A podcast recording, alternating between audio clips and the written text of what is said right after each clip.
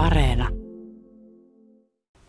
Kotkansaarella on muutama erikoisen kaunis talo. Yksi niistä on Vuorelan kulman talo, uusklassismia. Irma Laukkanen, sä asut miehesi Markku Hirvelän kanssa tässä. Olette asunut jo yli 30 vuotta, mutta sä oot syntynyt tähän taloon. Joo, meidän perhe muutti tuosta keskuksesta tänne, kun olin syntymässä. Tarvittiin vähän lisää tilaa ja vuonna 1958 joulukuussa sitten niin muutettiin. Ja, ja, ja tosiaan niin olen hyvin viihtynyt tässä, vaikka olen välillä asunut Helsingissä ja opiskelin siellä. Ja me muutettiin sitten Markun kanssa tähän vuonna 1989 oman perheen kanssa toiseen asuntoon tässä talossa.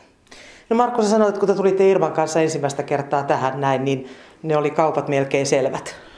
No joo, se meni sillä, että me asuttiin kaksi, jossa Puutarhakadulla ja sitten kuulin vinki, että täällä on myytävänä huonokuntoinen iso asunto ja käveltiin sitten läpi tämä huoneisto ja siinä meni noin 15 sekuntia, että päätös oli tehty.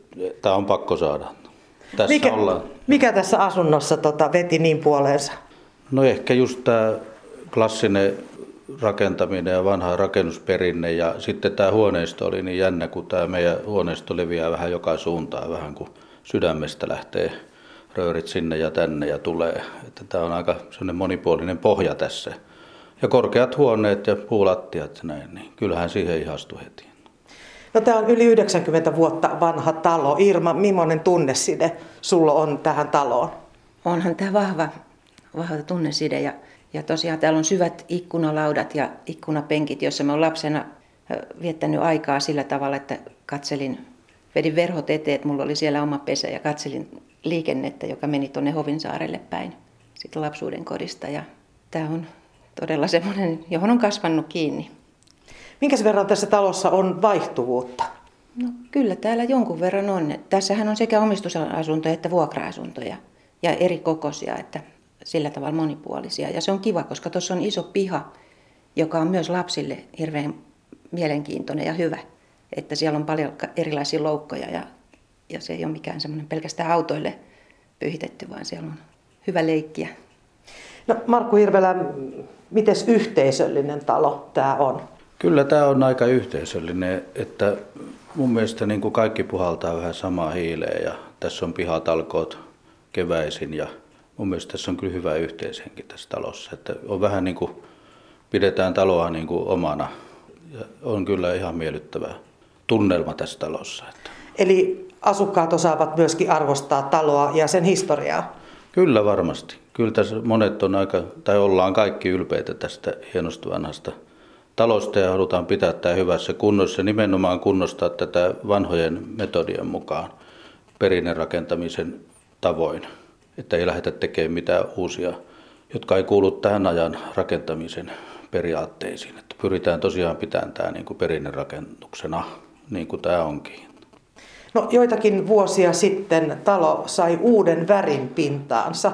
Tämä on aika näkyvällä paikalla muun muassa siinä, kun tulee kaupunkiin, niin tämä nousee jotenkin juhlallisesti. Talo oli ennen keltainen, mutta sitten se vaihtoi suht radikaalisti väriä. Jos oikein ymmärsin, niin, niin te olette taiteilijapariskuntana myöskin vähän syyllisiä tähän talon nykyiseen väriin. Joo, kyllä me ollaan syyllistytty tähän ja sitten me tehtiin aika paljon, ollaan suunniteltu Irman kanssa tämän talon julkisivun värit ja myös käytäväinteriöörien värit. Ja tehtiin aika paljon ihan semmoista jalkatyötä, että käytiin Helsingissä ja Haminassa katsomassa kauniita eri, erilaisia malleja, niin kuin miten värejä voidaan käyttää. Ja tuossa julkisivussahan on, ei kukaan usko, mutta siinä on muistaakseni yli 15 erilaista värisävyä, kaikki ne yksityiskohtineen. Että olihan siinä mielenkiintoinen projekti ja, ja tosiaan niin tämä vaihto väriä ja siinä oli kyllä ihan hyvät perusteet, koska tässä on ympärillä – on aika paljon punatiilistä rakennuskantaa. Että sitä entisestä kellertävästä, aika mitättömästä väristä me ei kyllä tykätty yhtään. Se ei muuten ole alkuperäinen väri myöskään. Tämä on ollut aika vaalea alun perin. Mutta tämä väri kuuluu, Helsingissä on sama arkkitehti Töölössä tehnyt monta taloa suunnitellut ja niissä on just aika lähelle tämä väri, mikä tämä, puner, tämä roosanpunainen on. Minkälaista palautetta Irma tuli aika radikaalista värin, värin vaihdosta? No siis sitten kun tämä oli valmis, niin erittäin hyvää palautetta kyllä. Että aluksi piti varmaan julkisivulautakunnassakin nieliskelivät vähän, että tämmöistä muutosta halutaan, että ne ei ole ollenkaan sitä läpihuutona hyväksyneet, mutta kyllä tämä on sitten saanut paljon kiitosta. Yhteisöllisyydestä kertoo myöskin se, että teillä on tosi vanha perinne, tämmöinen itsenäisyyspäiväperinne tässä talossa, Irma. On joo. Täällä on niin kauan kuin olen muistan, niin jaettu talon puolesta asukkaille itsenäisyyspäiväkynttilät ja 60-luvulla hallitus oli päättänyt teettää varsinainen kynttiläjalat, jotka on ihan semmoiset menee kasaan. Siinä on sininen metallinen yläosa ja muovinen jalka. Ja, ja tota, nämä, sitten tämä talo on komean näköinen, kun tässä on lähes kaikissa ikkunoissa yleensä palaa sitten nämä kynttilät. Ja Kotkassa erottuva maamerkki. Se todella ilahduttaa ohikulkijoita. Teilläkin on, tuotte kulmahuoneistossa. Oletko Markku laskenut, kuinka monta ikkunaa teillä on valaistavana tuolla? En ole kyllä koskaan laskenut, mutta tuo kulmahuonehan on semmoinen perinne meillä, kun Dastojevskillä oli sellainen periaate, että ihmisen pitää asua kulmahuoneistossa, mistä näkyy kirkko.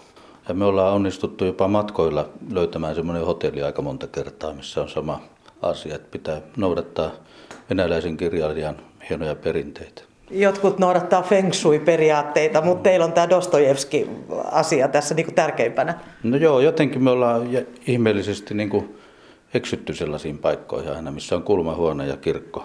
Ehkä se on kohtalo. Palaako Irma teillä nyt sitten kaksi kynttilää jokaisessa ikkunassa vai miten te olette valikoineet sitten ne ikkunat, mihin ne se kynttilät maanantaina sytytetään? No kyllä ilman muuta julkisivun puolen kaikissa ikkunoissa palaa oikeat elävät tulet. Havain, olen havainnoinut muun muassa sellaista, että, että tuota itsenäispäivän jälkeen ennen joulua aika monessa ikkunassa tässä talossa on myös sähkökynttelikköjä. Eli onko sekin yhteistä sopimus, sopimista, että, että valaistaan ikkunat? Ei siitä mun tietääkseni ole mitään sopimusta, mutta jotenkin pimeänä aikana sitä kaipaa sitä valoa ja se, se tuo semmoista hienoa tunnelmaa myös. Onko teillä muita perinteitä tässä, tässä taloyhtiössä kuin nämä itsenäisyyspäiväkynttilät? No perinteitä ainakin, kun näitä pyöreitä vuosia talo täyttää, niin me pidetään juhlat silloin. Että tässä sata vuotta lähestyy kohta, niin pitää alkaa kohta valmistelemaan hienoja juhlia.